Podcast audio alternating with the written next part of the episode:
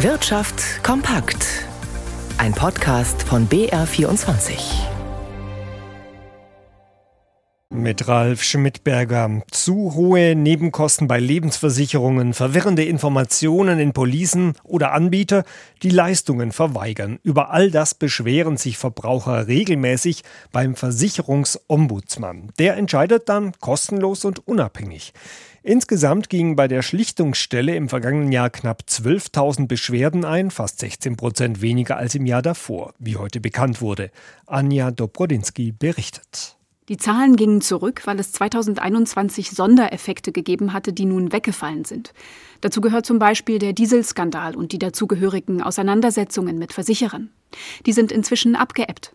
Bei den meisten Beschwerden ging es um Lebens-, Rechtsschutz, Gebäude- und Kfz-Kaskoversicherungen.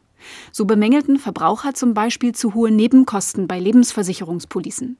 Sie beklagten, dass sie beim Wechsel ihrer Autoversicherung in eine höhere Schadensfreiheitsklasse einsortiert wurden oder dass ihr Versicherer einen Wasserschaden am Haus nicht bezahlen wollte. Im Schnitt dauerte es 70 Tage, bis der Ombudsmann die Beschwerde bearbeitet hatte. In etwa der Hälfte der Fälle entschied er ganz oder teilweise zugunsten der Verbraucher. Bei den Lebensversicherungen berechnet der Ombudsmann die Erfolgsquote separat. Hier liegt sie nur bei einem Drittel. Bei einem Streitwert von bis zu 10.000 Euro sind die Versicherungsunternehmen an die Entscheidung der Schlichtungsstelle gebunden. 90 Prozent der Beschwerden bewegen sich in diesem Bereich. Die Deutsche Post will mehr für das Versenden von Briefen verlangen, und zwar bereits ab dem nächsten Jahr. Denn als das seit Anfang des vergangenen Jahres geltende Briefporto von 85 Cent festgelegt wurde, war die Inflation vergleichsweise niedrig. Inzwischen gibt es deutlich höhere Energiekosten und Löhne. An einem höheren Porto führe deshalb kein Weg vorbei, heißt es bei der Deutschen Post, ohne einen konkreten Preis zu nennen.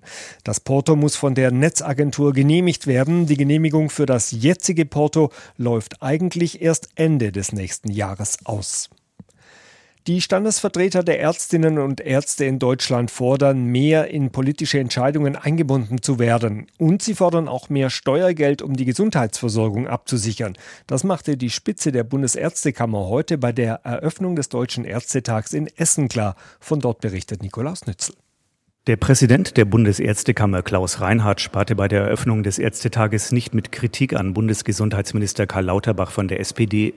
Der begehe einen schweren Fehler, wenn er die Fachkenntnis der Ärzteverbände bei politischen Entscheidungen nicht ausreichend berücksichtige, etwa bei Plänen zum Umbau der Krankenhauslandschaft. Gleichzeitig bot der Ärztepräsident dem Gesundheitsminister Unterstützung an, um mehr Steuergeld für die Gesundheitsversorgung zu mobilisieren. Er würde Lauterbach gerne zu Bundesfinanzminister Christian Lindner von der FDP begleiten, um zusätzliche Milliarden für Krankenhäuser und Praxen einzufordern, sagte Reinhardt.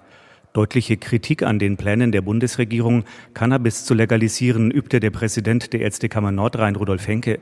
Er erwarte dadurch zusätzliche Gesundheitsprobleme, vor allem für junge Menschen. Deren Gesundheitsversorgung ist ein Schwerpunkt des Ärztetages. Gesundheitsminister Lauterbach bot den Ärztetagsdelegierten an, im Gespräch zu bleiben, etwa wenn es darum geht, die Ökonomisierung des Gesundheitswesens wieder zurückzudrängen.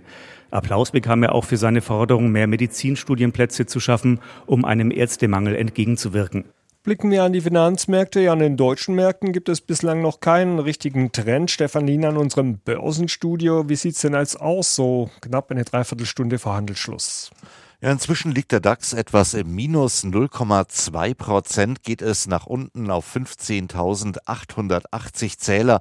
Damit folgt der Markt vor allem den schwächeren Vorgaben von der Wall Street, denn der Dow Jones, der tendiert deutlich leichter.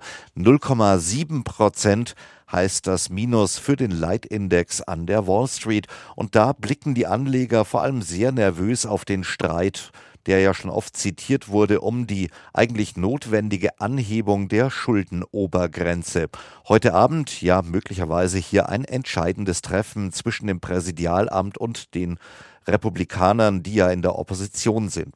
Hierzulande gibt es eigentlich jetzt keine größeren Nachrichten, die die Kurse massiv bewegen würden. Siemens Energy profitieren nach wie vor vom gestern vorgelegten Quartalsbericht. Die Aktie 3,3 Prozent im Plus.